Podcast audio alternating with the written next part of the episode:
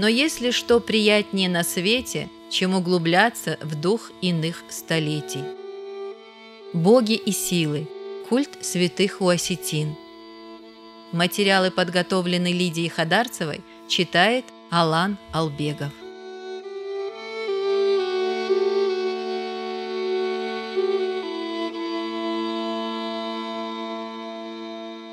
Осетины, как древний земледельческий народ, создали множество аграрных обрядов и поверий.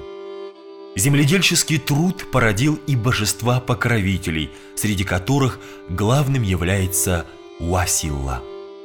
Но существовали и божества меньшего ранга и с более узкими функциями.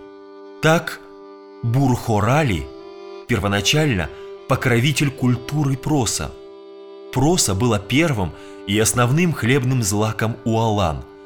Имеет более древнее происхождение, что устанавливается из самого названия духа.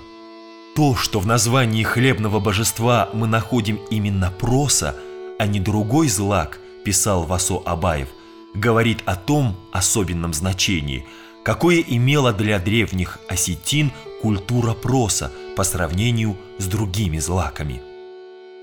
К древнейшему периоду следует отнести и Хури-Алдар, владыка хлебов.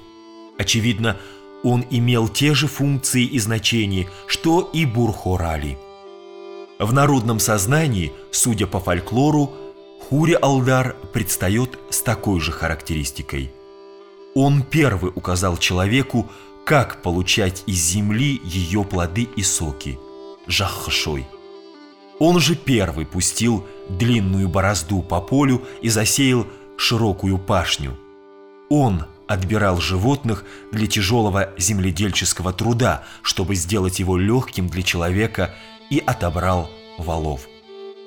В плуг Хури-Алдар впряг валов, которых сам погонял, а Уаштерджи водил их, правил ими. Семена же таскала Матамайром, а Никола – был сеяльщиком, указывается в древнем источнике. Упоминается еще одно божество – Галагон, которое играло более скромную роль.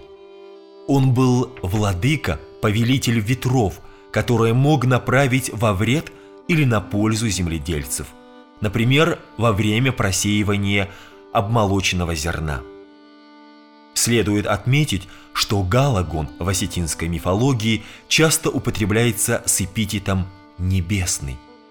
Он также считался суровым божеством. Наши предки полагали, что дух ветров живет в одиночестве высоко в горах, откуда посылает на землю бури и метели. В период веяния зерна осетины просили у него хорошую погоду с нужной силой ветром.